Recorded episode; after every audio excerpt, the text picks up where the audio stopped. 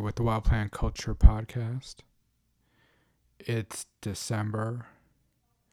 It's getting cold. It's getting dark early.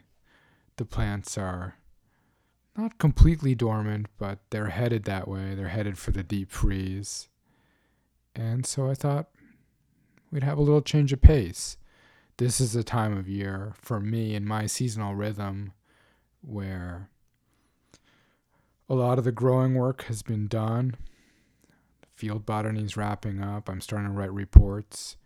And I'm looking to all those things on the farm in the woods that didn't get taken care of during the busyness of the growing season. And I'm sharpening tools and I'm changing fluids and I'm doing repairs. And in that spirit, I bring to you today Shane LaBrake.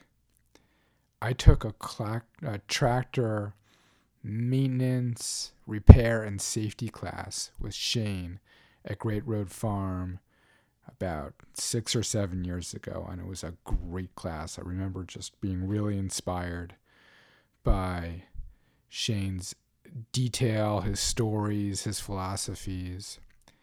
And so I bring you today an unexpected angle, plant people the relationship between tool maintenance and sustainability. I know some of you folks are farmers, homesteaders, ecological restoration practitioners, tool users of all kinds, and I hope you'll appreciate when Shane and I get into the nitty gritty here. And for those, the rest of you, I hope you're along for the ride because Shane has some really interesting things to say philosophically about what maintenance means, what design means, what safety means, what care and relationship means, even between us and our machines. So stay tuned. A little side note I always seem to have some kind of audio issue.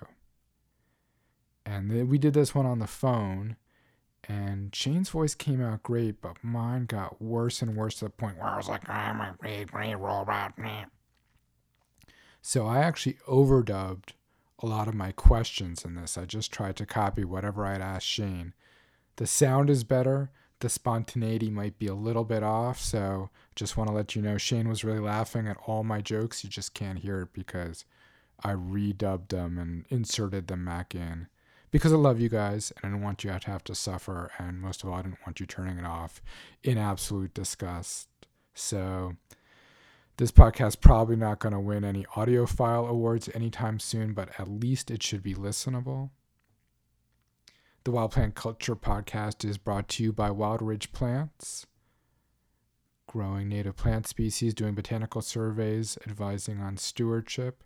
If you're looking for a native plant related holiday gift for somebody, take a look at The Puddle Garden, which is my children's book about native plants and also our pretty rad skull themed, native plant themed t shirts. You can find those both on wildridgeplants.com forward slash shop. And the music at the beginning of this podcast was my old, maybe once in future band, Horse Graveyard. This time you heard the work song. And yes, that is Rachel singing a little snippet in the beginning. And I'll have the full song appended at the end of the podcast. I hope you make it that far because it was an absolute joy speaking to Shane LaBrake. You mentioned having two or more businesses, and I think I know one side of you a little tiny bit from having taken a tractor maintenance class with you six or seven years ago. But um, set the stage for us a little bit. Like, what were you doing back down in Maryland, and what are some of the things that you you know sort of brought with you, and what are some things that are going to be different in your new place? Well, so I originally went to Maryland in '95 to run the Ecosystem Farm, which was a project of a nonprofit called the Accokeek Foundation, and it was an organic vegetable farm located on the banks of the Potomac River, and our view every single day working there was looking at Mount Vernon, George Washington's home, and that's why they chose both the site and and the project um, was to sort of demonstrate sustainable ag practices with an eye looking back at the history of the region and an eye looking ahead to the future, what it could be. And I did that for almost 13 years and reached a point where I was in my mid 40s and just uh, either wanted to break out of the area and start a farm of my own while I still felt like I had that vital energy and ambition um, to do that at that age, um, or just you know start figuring out something different for myself. I knew I wanted to be self-employed for a long time as well. Yeah. And the farm thing didn't really happen for a lot of reasons. We just weren't ready to leave. We thought about it, and um, we had some other uh, stuff that was tying us to there, so we we honored that. And so then I was sort of okay. So what am I going to do? What can I figure out? And I had already been asked to start doing the trainings that I do on tractor operation maintenance and safety. That is something that had developed while I was still running the farm, where we had an apprenticeship training program and I said, okay, let's see where this goes. I'll I'll put some time and energy into developing this into something more substantial and real. And uh, at the time, too, uh, completely randomly, in in retrospect, I started getting phone calls to do consulting for projects. So those two things sort of evolved concurrently, and it was working nicely for a while. Um, and the thing of it is, though, I realized both required a lot of travel, and I really am much more place based. Um, mm-hmm. And so I sort of let the consulting just evaporate. and yeah. I still will do it if somebody asks and it works. But I didn't I didn't promote that any longer. And the classes on the other hand, I realized I really enjoyed doing a lot. So I wanted to put more and more of my energy into that. And if I could figure out ways, which ultimately happened, to piggyback a trip with three or four or even five or six trainings in a loop, that would make a very constructive way of doing the travel, concentrate the time away, and in a way it fit my ethos of sustainability in that I'm making one big loop and helping a lot of people. Yeah. And not on the road multiple times to do it so at that point, you know, we were I was doing that, and uh, and again now we're you know jump up to about 10 years ago, and I'm maybe 11 now, and I started thinking of well, let's try thinking about leaving here again. And to my surprise, a lot of community people who had been shareholders in the CSA I ran at the farm said, "Hey, you know, if you would stick around, we'd hire you to do stuff on our properties," which I had never given a lot of thought to and uh, realized once again, well, maybe it's just the reality that I need to stay here, and so let's figure out where this goes. So at that point, I invested uh, some hard-earned money into getting some equipment to do that kind of work. So I bought a, a tractor of my own and a whole bunch of implements, and um, started doing that. So essentially, I started doing property care management when I was not on the road for a whole bunch of people in our community, and it ended up into becoming something very uh, sustaining in in a lot of ways. I was like a community supported um, resource person, for lack of a better yeah, way of putting it. And I did all kinds of stuff. I the community that we lived in was unique in that it was built up around this national park where the farm was, and it had um, covenants with the National Park Service to keep it in a natural state that would protect this view of Mount Vernon. So all these homes were on five acre lots that are wooded.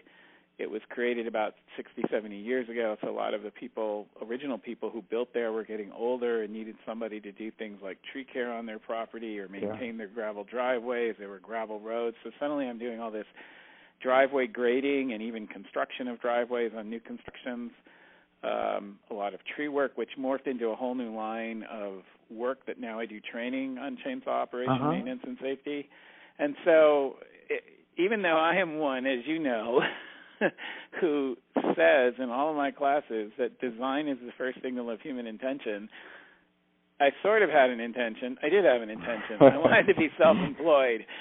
How that design manifested was not necessarily uh, absolutely clear. It was sort of at times feeling like I was grasping, like, okay, I want to be self employed, I have this skill base, how can I make this work where I am? So there is sort of that design intention there. And it it just didn't always feel like it was going to be what I thought it was going to be. And maybe there's a corollary to that design is the first signal of human intention, which, by the way, is a quote from William McDonough, uh, a designer, architect.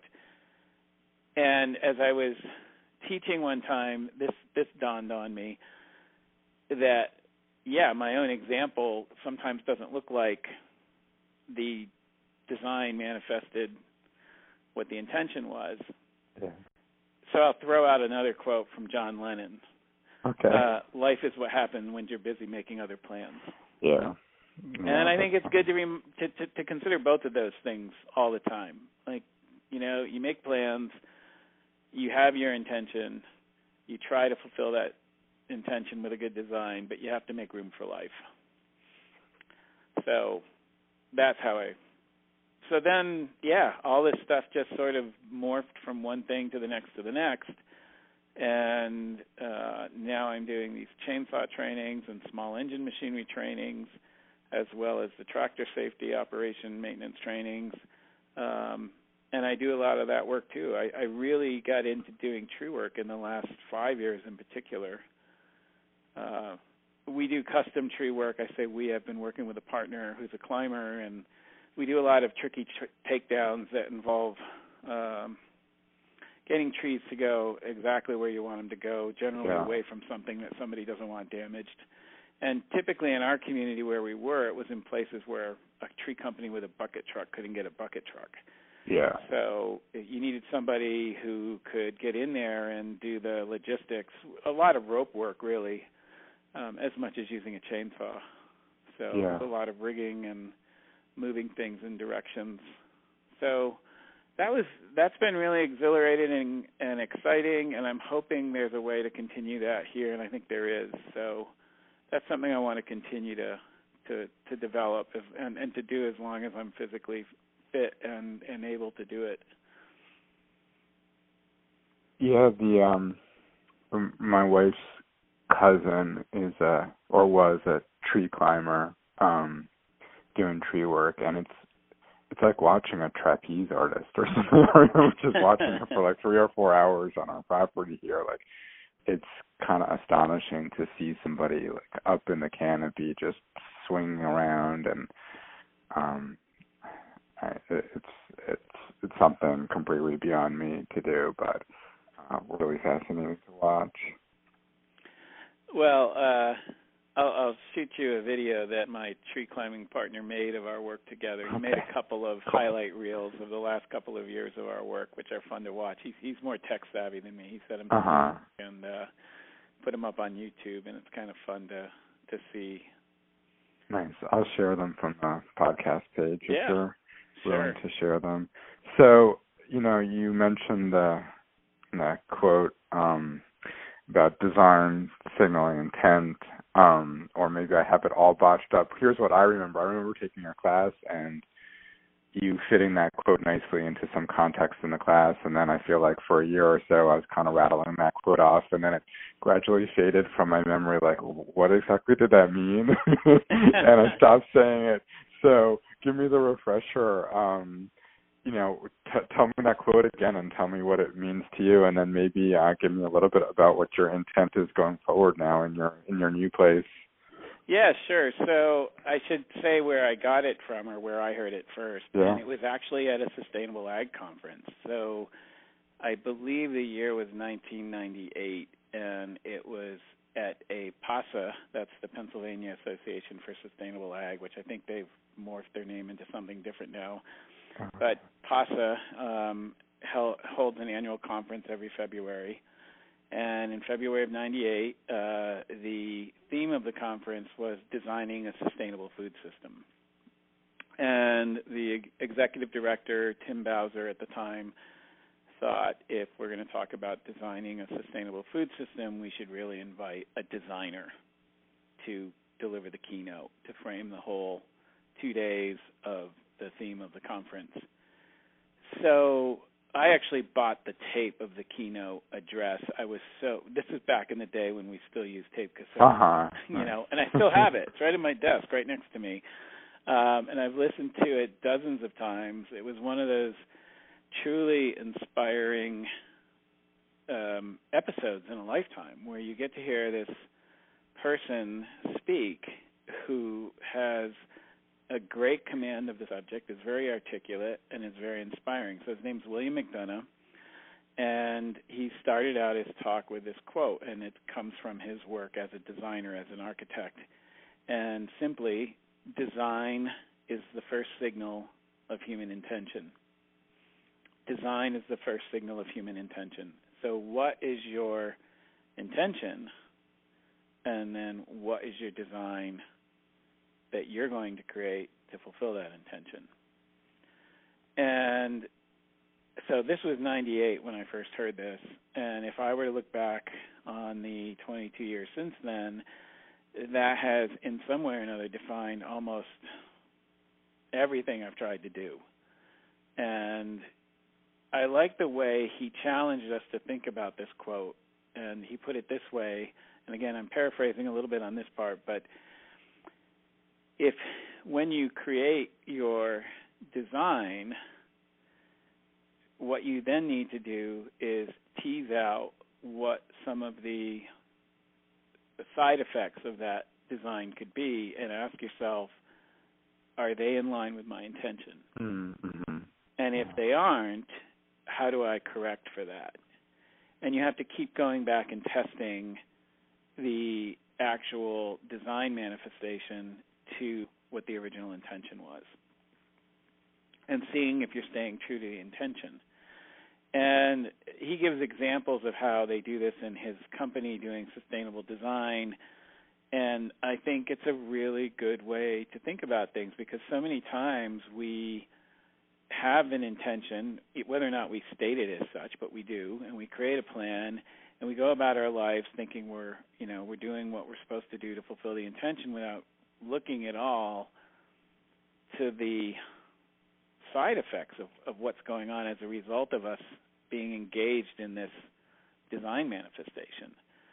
And sometimes those side effects really aren't in line with the design at all, or the intention at all, rather. Yeah. Um, and so we have to check. We have to test and and you know check in with ourselves. And I think it's a good thing to do anyway. And just you know see where am I on this process? Am I staying true to my intention? Do I need to change my intention? Do I need to change the design? I think this applies to everything in life, frankly. Um, it applies to your relationships with your significant others, with your children, even your pets. Yeah. I mean, you know, it's how do we treat those around us? How do we treat the environment we live in? Um, you know, we, we're all in this. I suppose, anyway, given yours, your connection to to me and how we met, that some of the audience listening to this would be interested in sustainability. Yeah. And so we have to ask that question is what I'm doing really in line with my goals towards a more sustainable, equitable, you know, environment for the people and other species that we share this planet with. And I think about that all the time because I work with equipment. and this equipment makes noise and pollutes. Yeah. And you know, it's there's a lot of thought that goes into that relationship about what am I doing here?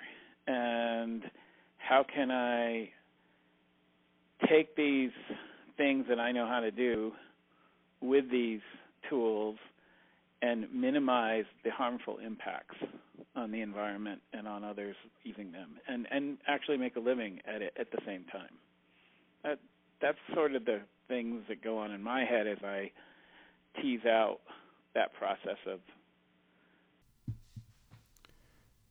when I took the class with you, it was at Great Road Farm, and my friend Steve Tomlinson was the farm manager there, and must have told me about the class on tractor maintenance. At the time, getting a tractor was a distant possibility. We had recently started our business, had a kid. We're looking for property, or maybe just moved. But I figured if I ever got a tractor, I wanted to know how to maintain it. And we finally did get our tractor about a month and a half ago, which was ahead of schedule. I had figured it would be my retirement plan for my back. instead of just heaving around 50 pound soil bales for the rest of my life. But, uh, you know, I grew up in New York City and I didn't have friends who had cars or certainly not tractors. And mechanical things were at first not of interest and later kind of daunting. Your class was a breakthrough for me because here was this mentor explaining the internal combustion engine in a way that made sense. And it started to build a bridge for me. I was really riveted. And one of the many things I took away from the class was what you said about sustainability. If we want to be sustainable, we have to learn to take care of things. Yeah, of course, and I, you know, I still use that line of thinking in my classes.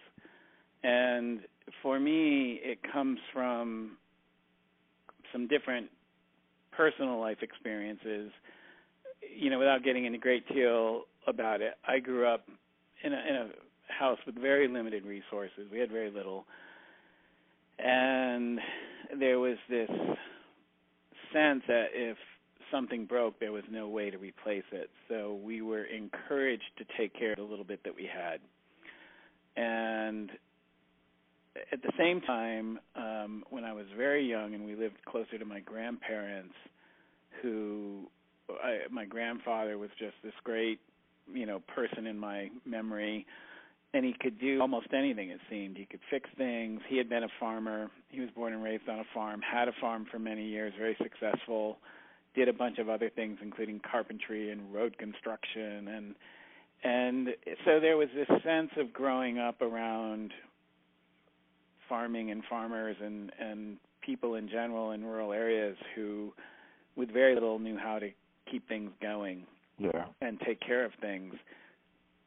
So I think this stewardship ethic was fostered in me at a young age, and I was also involved in Scouts as a kid, um, and I went all the way to becoming an Eagle Scout, and um, and this was back in the 70s, and and certainly there was at the time still this strong sense of an ecological movement happening, and that all appealed to me, and I think as I grew older and started working with equipment myself uh, and understanding it, and I, I should point out, and you may remember this from the class, that even though I was around all that stuff as a kid, and I worked on farms, and we grew vegetables for a roadside farm stand, I worked on dairy farms, and worked around equipment. Uh, I was not at all good with any of it, and was told, you know, don't let Shane try and fix anything because it'll only mm-hmm. make it worse. So I grew up with a serious complex. Yeah. Yeah. Now I did really well academically, and you know that worked to my advantage in terms of later life developments. But at the time, I was around all these people who I admired, who were really good at doing things, or so it seemed at the time, and I felt like a total klutz. That it was just beyond me. I didn't understand it.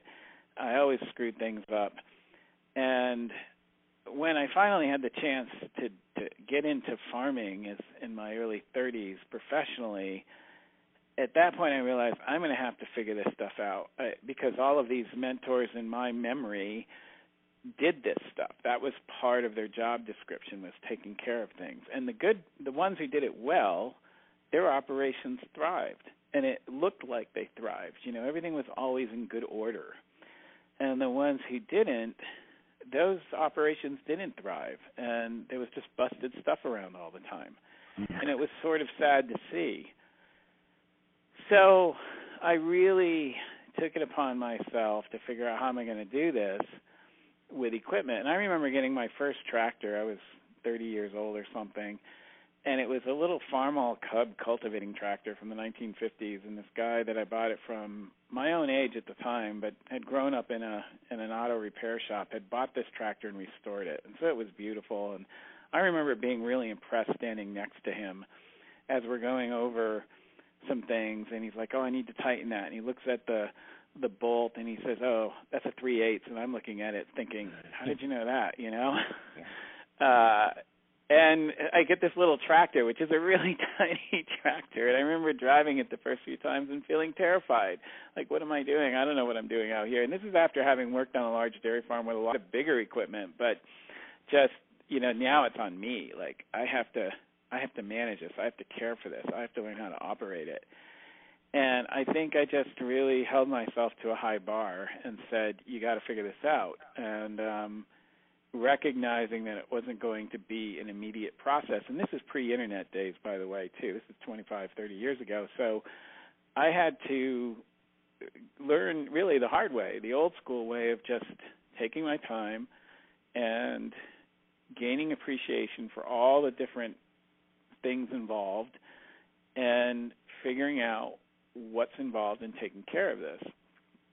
Which leads to my whole maintenance thing, which is if we're going to talk about sustainability and we're going to use this equipment that uses fossil fuels and not only for the production of energy but in the manufacturing of it in the first place, then we should want to care for it as best as possible and make it last.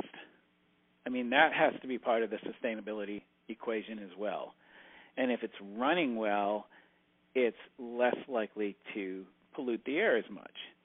And if you're doing your maintenance routinely, it's also going to allow that machine to run more efficiently, meaning that the fuel that it uses is going to be converted into the power it was designed to deliver, going back to that design thing. And so we should want to get the most out of our investment and that it should run as well as it possibly can, delivering the power that we want it to deliver to do the work we need it to do, and doing it in a way that is least harmful to the environment as possible. So maintenance becomes a critical part of that whole picture. The engine needs to run well. So you need to learn some real basic stuff about how to keep an engine running well. And the other thing I always like to point out is that maintenance is not repair.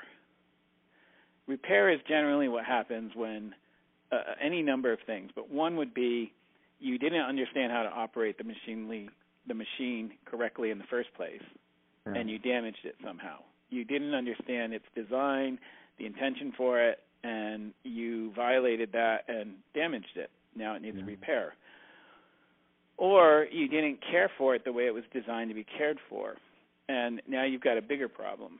Um, or in some cases, you bought something that was maybe not optimal, less expensive, could say cheap, and the components are just made poorly, and so you have metal fatigue, or you know the the components that make it work are just not of high quality, and they give out quickly. So if you can, buy the best that you can up front and then learn how to use it properly and learn how to care for it properly so you can avoid repair um, at all. And I think from my own experience with a huge number of machines over the years, with that as my guiding philosophy, I've had very little in the way of repair ever to deal with. Um, I have, without getting into great detail, you know, I have over 25 small engine machines between chainsaws and generator, mowing machines, uh, trimmers. Um, I'd have to think of what they all are, but I keep all of them running. I do all of that myself, and I repairs just aren't an issue. I just it's just not an issue. That's really powerful for me. That was a really big puzzle piece for me when I took the class. I feel like I'm entering into this phase of life that is like the glee and maintenance phase. Uh, it might just be because I have some things that are not total garbage picked crap now. And every time I'm maintaining something, I think about you and I think about those cars in Cuba, like those old American cars that they just maintain for decades and decades. And sometimes I'm doing some, you know, trying to learn how to do some work on my vehicle. And, uh, you know, just think like, oh, I don't have the right part or the right tool. You know, what what were those people in Cuba doing? And uh, I recently got a 2001 Toyota 4Runner, and I, you know, I'm kind of obsessed with taking care of it, and uh, you know, just having fun with it and and learning. And uh, I I had to take it into the dealer, and they took a look at the frame, and there's some significant areas of rust on the frame in one spot and they were like, "Hey, we're not going to charge you, but you know, you basically like you have to take this to the junkyard. It can't be driven anymore." And uh, you know, takeaway being you got to take it to the junkyard and come here and buy another newer Toyota from us. And I went home and I was really upset and I did a little research and I found a frame repair kit and I had it welded on. And you know the 4Runner's doing great now. And I just think if if I didn't love that car so much it'd probably be in a junkyard somewhere. And I think about all the cars that are in junkyards now that you know maybe they uh, weren't well maintained or they weren't cool anymore. And I you know I shudder to think over the last hundred years how many cars have just ended up in junkyards. I mean, just like uh, the on an ecological scale, the amount of waste there is, is I don't even want to know. Well, I think you know we share that that sentiment, and I, I think that informs a lot of my thinking. Is that I detest that type of waste. I think it's just it's you know you use the phrase planned obsolescence. I think you know we should try as consumers concerned about sustainability to do our research before making a purchase, get the best possible thing we can buy for the money we have. That's a key point. We not all of us have the financial resources to get the best that's out there. Yeah. But it might behoove anybody to save a little longer and get something a little bit better and then learn how to care for it, learn how to use it properly. Those are two different things really using it properly and then caring for it properly so that it will last. So I have this collection of chainsaws that I use in my work and training, and one of them is from 2004. So it's 16 years old now. And that's my go-to workhorse saw. I actually have three of the same model now because I acquired two others in the along the way. Sure. And I love these saws. They're all from 2004 to 2008. So they all have a lot of years on them now, and they have hours and hours and hours of use on them. And uh, you know, I'm I'm meticulous about how I care for things. When I bring a, sh- a machine in from use in the field, it's like chainsaws. They get cleaned. I blow them off using a blowgun with my air compressor. Go through them, make sure everything's clean and ready for the next the next job and people say, "Wow, you got a lot of saws. It looks like they never get used." And it's like, you, no, they have literally hundreds and hundreds and hundreds of hours on them. The amount of firewood bucking I've done, in addition to bringing down trees, is tremendous because I did a lot of firewood for a whole lot of people. And these three saws, particularly the first one, they're my go-to saws. They're light, they're powerful, they do the work great. Um, you know, I have saws that are bigger with longer bars that I used particularly for big felling jobs, but you know, I don't need that for just doing bucking. I'd be exhausted. You know, I want something that's light, powerful, does the job. And like I say, two of these saws now 16, 14 years old, still running great. And never have needed a repair, just routine maintenance and taking the time to care for them. And I think maybe when we did the class together, whatever that was, five, six years ago, I might have used this example but it's worth repeating anyway for your audience. That years ago in farming, when farmers did not have machinery, internal combustion engine powered machinery, they typically used draft animals for the work, the heavy work around the farm, the, the work that involved pulling things, pushing things, moving heavy objects. I'm up here in New England, and all around me are these amazing stone walls. Yeah and I think about how did they do that? How did they move these? And sometimes, you know, they, these are large stones, and of course they probably did it in winter using sleds, but horses or draft uh, livestock, draft cow, cattle, pulling them. And think about this for a minute. With that type of power source, a draft animal, it is a living, breathing organism. It needs to be cared for every single day. It needs to be fed. It needs access to fresh water, which up here in New England in the winter means you know you have to keep that water from freezing. Um, they need exercise year round. You can't pull a draft animal out in the early weather of March or April to do plowing when they haven't done anything all winter. That'd be like asking somebody to run a marathon that sat around for eight months or never even done it before. So the point is, those farmers had to have this uh, daily relationship with their power supply on their operations that involved care for those things. So in addition to using them, they had to care for them, and that had to be built into their daily time budgets. And not only daily, but they had to prepare. They had to think about having food for those animals year round. So that meant in the summer, you were actually thinking six months ahead when there would be no fresh pasture to feed these animals on. You're going to need something in storage. So think about that. And let's transfer that to how we think about using machinery with internal combustion engines. If we just allotted some daily care to those machines, daily meaning as used, um, that would be mimicking that that old relationship of caring for your power supply.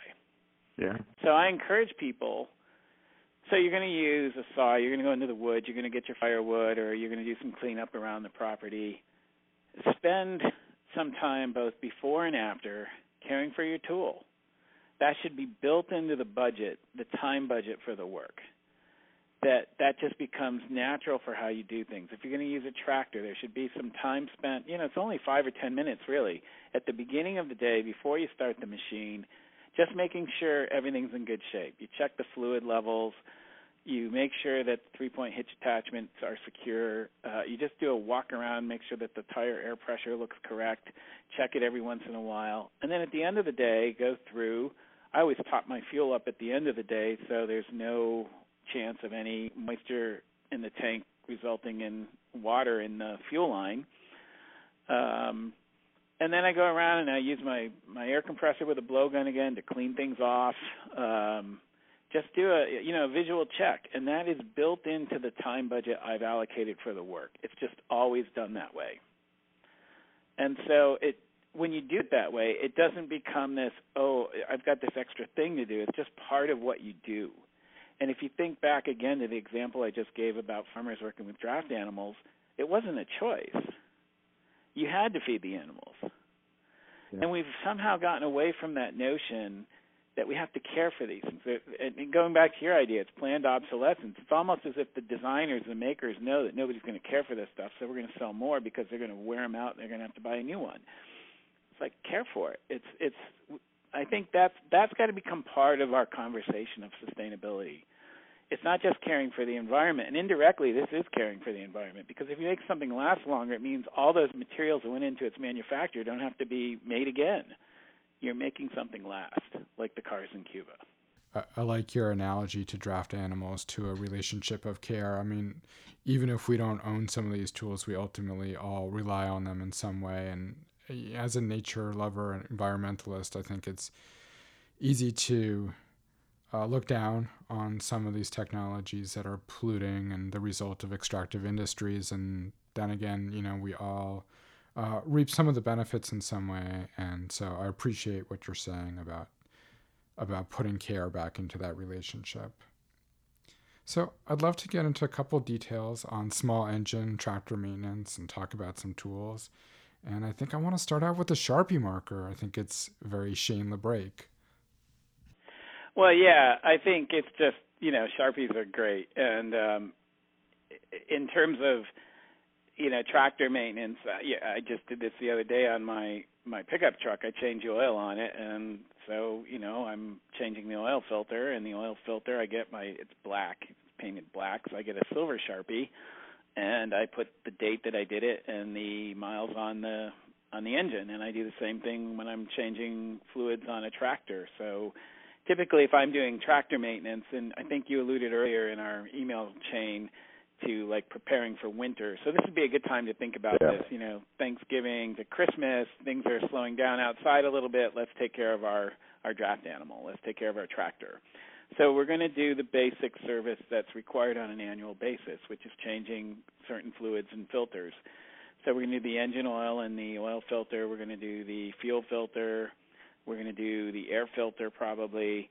And so on all of those things, uh, fuel filters can be hard to write on depending on the design. But if I know I did that the same day that I did my engine oil and oil filter and my air filters, it's all been done at the same time. And generally on tractors, oftentimes you can see those filters, and I can just eyeball it really quickly, like, okay, that was done on December 2nd, 2020, and it had, you know, 620 hours on it. So, you know, next summer I'm like, oh my gosh, I've already put a you know 250 hours on this. Maybe I need to do an oil change mid-season.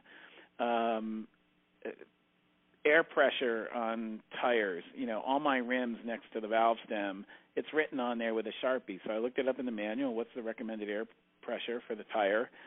And I just put it there with a Sharpie. I just write it on the rim so that I don't have to go and look it up every time. And it makes it a lot it's a time saver. Uh grease fittings. Some of those grease fittings that we have to tend to regularly, like every 10 hours or every 50 hours depending on what's recommended in the manual, where are they? They can be a bugger to find. They hide. Yeah. They get covered with dust and dirt, and you forget where they were. So I like to just make little arrows somewhere close by, pointing yeah. to it. You know, not all my equipment has this, but when I was running a farm and training apprentices, and that was part of their training, I want you to go out and grease the manure spreader, which we use for compost spreading.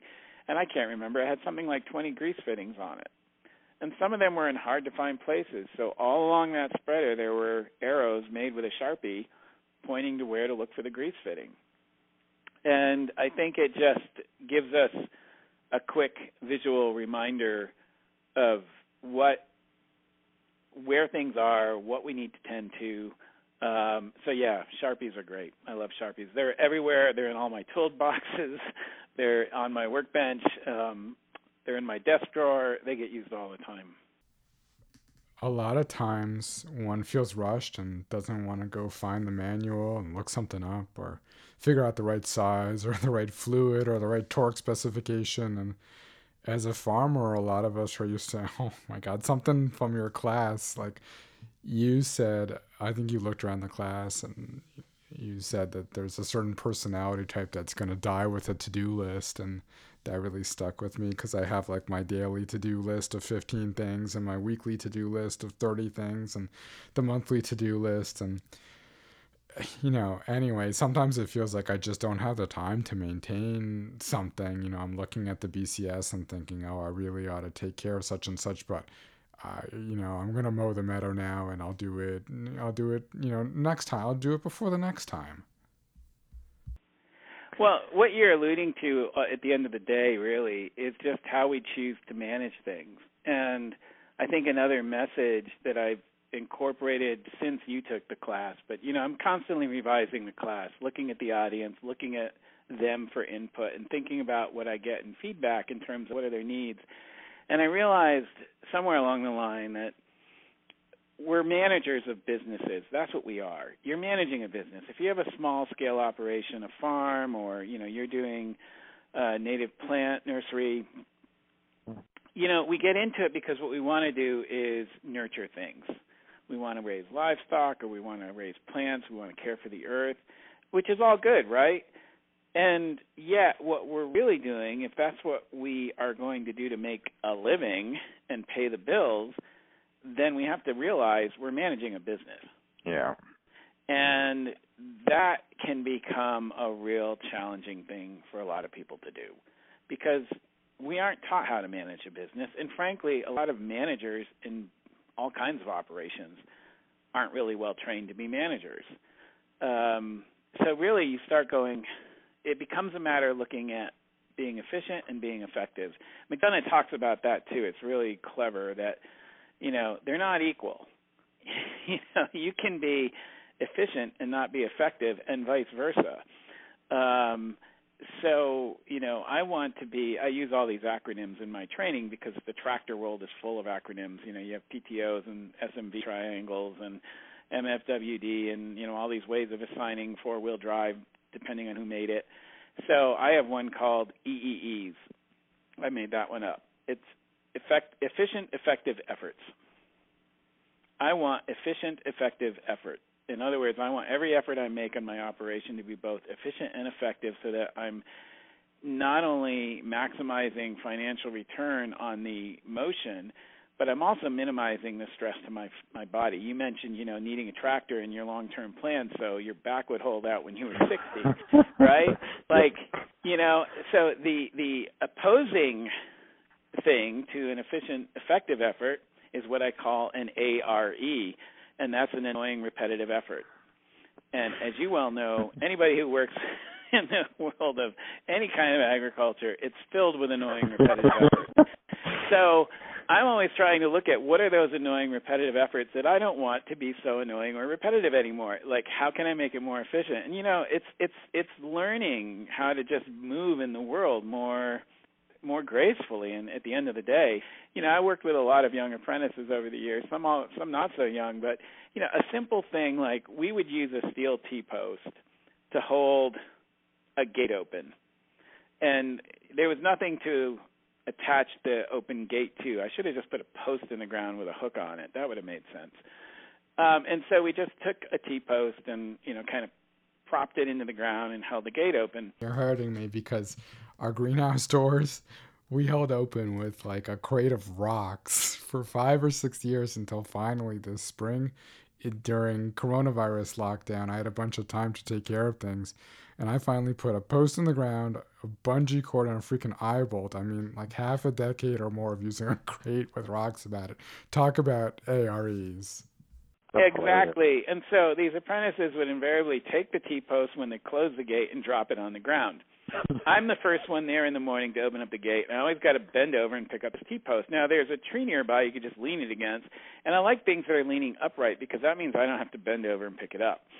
And I'm already going to bend over and pick up so many things in the course of a day that if I can just have a couple less things to bend over for, I'm grateful for that at the end of the day because you know we're getting older. We all are, and I don't mind working hard. I don't mind stretching and bending, but let's just face it: if we can make things more efficient and effective, and we spend less time on things that are onerous, then we're probably ending up saving more, both time and money. Yeah, I've been thinking about the time thing a lot lately. Um, this has come up in a number of different things in my head lately, but uh, a couple of years ago, I was teaching at the farm school in Massachusetts, and one of the farmers there said something that really stuck with me, and that was time is our only non renewable resource.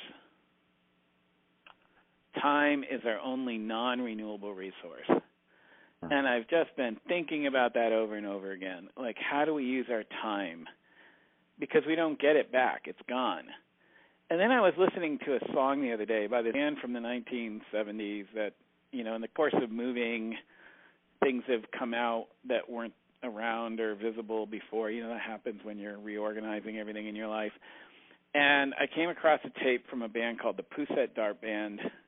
Check them out; they were very good back in the day. Okay, you might have to spell it. it was it was named for Jon J O N Pousette hyphen Dart. His last name was Pousette Dart. P O U, I think it's S S E T T E. Is it two S's and two T's? French. Jon Pousette hyphen D A R T, like dart, that you would throw at a dartboard. Jon Pousette Dart, and he had a band called the Pousette Dart Band. And in one of the songs, there's this great line: "Time is something you cannot borrow." And so I, you know, I've heard that song probably, you know, who knows, 500 times in my lifetime. And just the other day, I heard it, and that line just like, wow, how did I never really think about that line before? And I, you know, started going back to thinking about, yeah, it's our only non-renewable resource. You can't borrow it, so we have to value our time as much as our money. And you know, in an operation where you're the manager, you're managing a business, even if what you really want to do is just be tending to your plants or your animals and not thinking about all this other stuff, you have to. You're managing a business. You know, and some things are okay. The thing at the end of the day is, because I don't want to make this sound so austere, is that there are things we want to spend our time on, right? Yeah. That we look forward to using our time on. And if in the course of running our businesses, some of the actions, some of the things that we do, this all goes back to design and intention as well, are actually robbing us of time.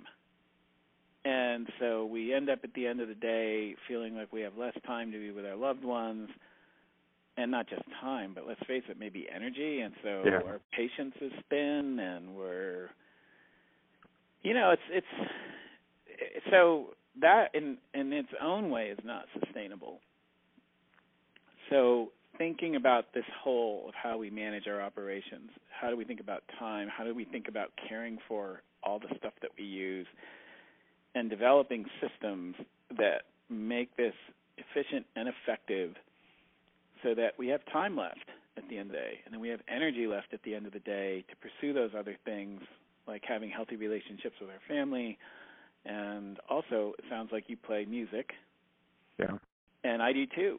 And for a bunch of years I kind of put that aside and yeah. I'm trying to rekindle you know that that part of my life again like um you know I want to be able to do that more um I want to go back and kind of work on things that I feel somewhere along the way I got a little lazy like you get good enough and you're like okay I can fudge this and yeah. like no I want to get that down I want to go back and really master some things that I didn't do so well at when I was younger and it was just easy. Now I what want to do that. What instrument do you play or what instruments do you play? I play drums. Oh, nice. Yeah, so you know, I got to work on my paradiddles. awesome. That's my new thing. I have great rolls, but I got to work on my paradiddles. I got to get my independence on my four limbs stronger. So that's my new thing. That's there's a few things that as we settle in here and I'm looking at a new chapter in my life, it's and you know, also I'll just be frank, thinking about getting older, I need to keep my brain and my body physically and mentally challenged. You know, I want to yeah. keep pushing in good directions and and having the time to do those things is really important. So that's part of where that's going. You know, it's just uh realizing that, you know, if I'm going to do these things, I better get on it. Drums early on in in lockdown this spring I got a inexpensive drum set and I I love guitar and I have that's what I play, but I often flirt with other instruments when I feel stagnant or feel like the guitar doesn't have the voice that I'm looking for and the drums are so much fun. I mean, it's like the closest thing to being at a concert and just going ape shit uh, because your whole body is moving and the sound and the impact and everything is just there and I, I am having a blast playing drums. Anyway, I you know, I'm thinking about tools and I have tools that were hand-me-downs, tools from yard sales, tools that were holiday gifts and you know, thinking about what I need to have on hand, what are some top tools that you recommend to people for maintenance? Maybe we can start with the air compressor. I remember you talking about that, just like getting the crap off the tractor at the end of the day. Yeah, well, you know, I think first and foremost, that's that's the tool you need in your shop is a is an air compressor, and you don't need a big one. Um, I have, and it's I I have a couple of them. One goes on the road to all the workshops. One is in the shop all the time, and it's a six gallon. So that's the letter, uh, the number six gallon.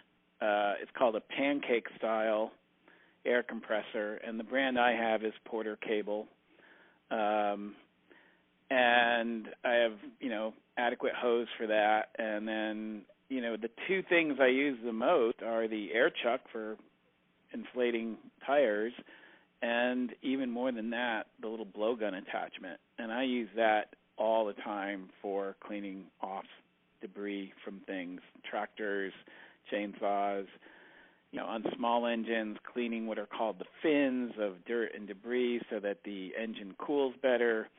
Um, that's just standard maintenance. I use that air compressor practically every day that I'm using equipment that gets turned on. And bear in mind, for those of you who are new to air compressor use, there is at the bottom of it a little um, uh, drain valve that should be opened at the end of your use and you should drain off the moisture inside the tank. There's always moisture in air and, and you get all this moisture in the tank and it's if you don't open it up and drain it out and literally you'll see liquid draining out when you do this, over time that moisture uh just can you know collects in the tank and causes the tank to rust. You know, I love the Neil Young album title "Rust Never Sleeps." Yeah, it's so it's so accurate. Rust never sleeps. So you know you don't want that air compressor to become shrapnel. Um, so learning to properly care for that too, and it's a simple thing. You just you know run the air out of it, blowing out whatever's left, and then open up that valve at the end, and I usually have to tilt mine a little bit, and all this dirty liquid comes out. Um, so air compressor with a blowgun and a and an air valve. I like Porter cable. You can find those readily at you know Lowe's, Home Depot, what have you. Go online. Um, a good set of sockets uh, and drives, and you're going to want different sizes. So you know they come in quarter inch, three eighths inch, half inch. Those are the general three for most of the equipment we would work on um, that you would need, and you're going to want standard and metric sockets. Um, and I think a type of wrench that I really like, it's a combination wrench, uh, closed on one end, open on the other.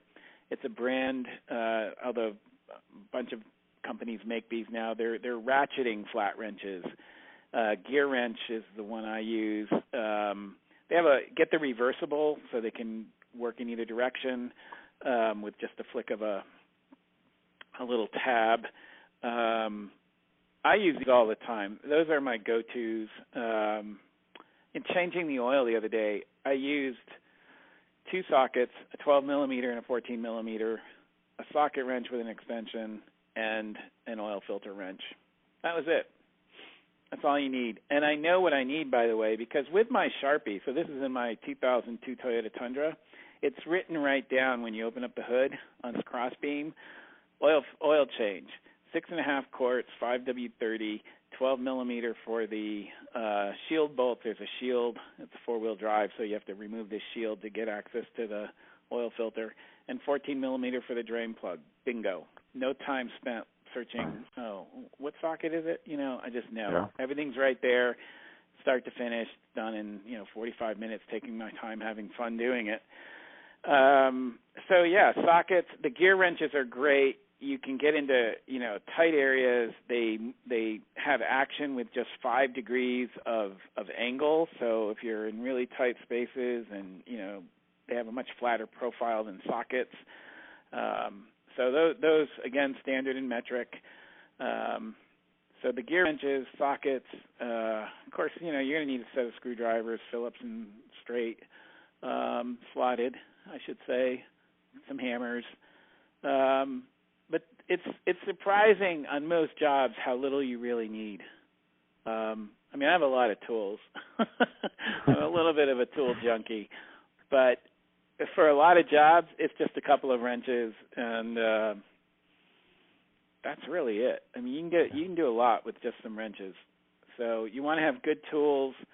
Um, you know, get the best you can afford to buy. You don't need Snap-on. You know, that's what the mechanics like to use. Mm-hmm. Or Mac. I mean, you're going to pay a small fortune for the rest of your life for those. Yeah.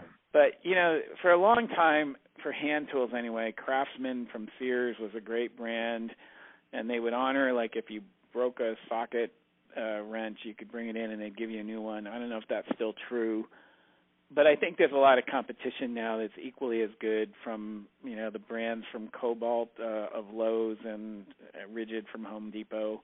They're all I think fairly comparable. Um, I still prefer finding things made in the U.S. if I can. Um, I think there's just a little better quality. Uh, try to avoid things made in China unless it's something that you don't care about precision with, like a pry bar. Mm-hmm. Um, you know that's that's a whole different thing. But if you need precision, you're going to want to spend a little more and get some quality. The other thing, when you're working with sockets or wrenches, you don't want things stripping out on a tight fitting, and that's what's going to happen with cheap yeah. tool. You know, you're going to put a a socket on a bolt or a nut, and you know it's going to be cheap metal, and as soon as you put any force on it, it's just going to strip out, and you're going to be frustrated, and you're going to have wasted money, and now you've got you know you're you're you're in one of those annoying repetitive effort issues, and you want to avoid that. So I think those are some of my favorites right there. Um,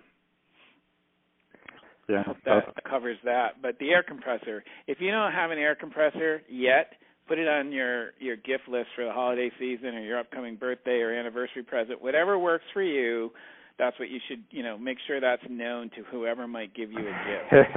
All right, uh, you, you know, I started saying in my classes, you know, yep. when people have other milestone life events like mm-hmm. um, getting married or having a child, we have these conventions that we call showers. You know, there's a wedding yeah. shower, a baby shower. We need a new and beginning farmer shower. Oh and there God, needs to be a registry for it with all these things on it, like an air compressor. So be precise, like where they can get it, where they can find it, what brand you want. You know, make sure you get what you want, what you need uh, to get started in this venture. So yeah, that's definitely one of my top five. That is the top. That's right there. Air compressor gets used every day. That's a great idea. Shane, you mentioned earlier that you are um, looking to work on a book, and I'm just curious what you have stewing. What's your book going to be about? Um, Yeah. You know, well, I think about. the tractor, the you know, book on tractor maintenance is is uh, it, the material's all there. It's just a matter of sitting down and making it concrete in book Awesome. form. Um, and I think also one on chainsaws. Uh, there are books out there more on chainsaws. There's hardly anything on tractors that really are going to address it the way I want to. Um, but chainsaws are so misused all the time. I, I I cringe when I see things um, because they're such a dangerous tool. And Yes. you know, safe. Ultimately, we we didn't really touch on this. All that was on your list. Oh my list. god, I had safety on my list, and I remember that was like a really heavy thing in the class. Well, And, and uh, we I- should just maybe that's a good thing to end with, right? It's like at the end of the day, that is the most critical thing.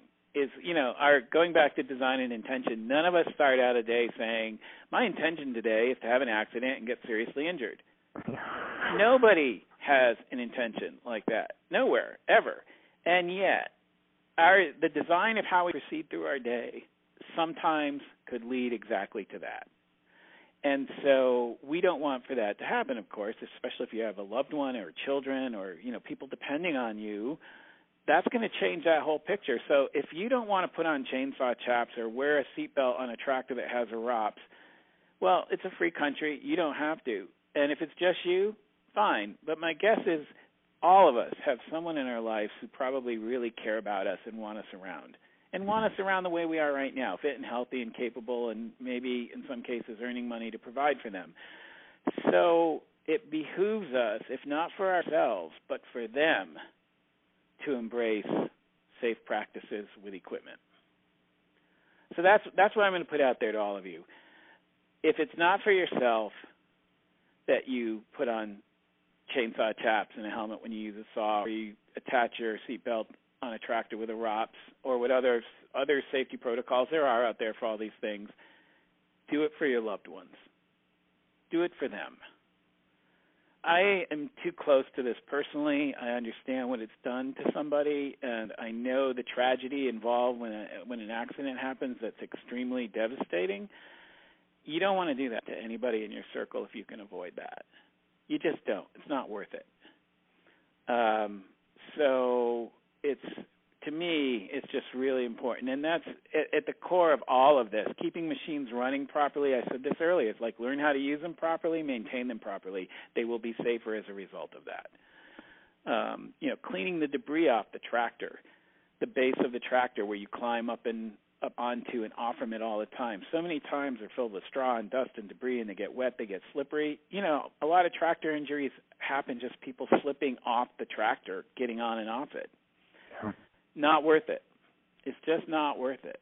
Um, so design and intention. None of us start a day saying, "I want to get hurt today."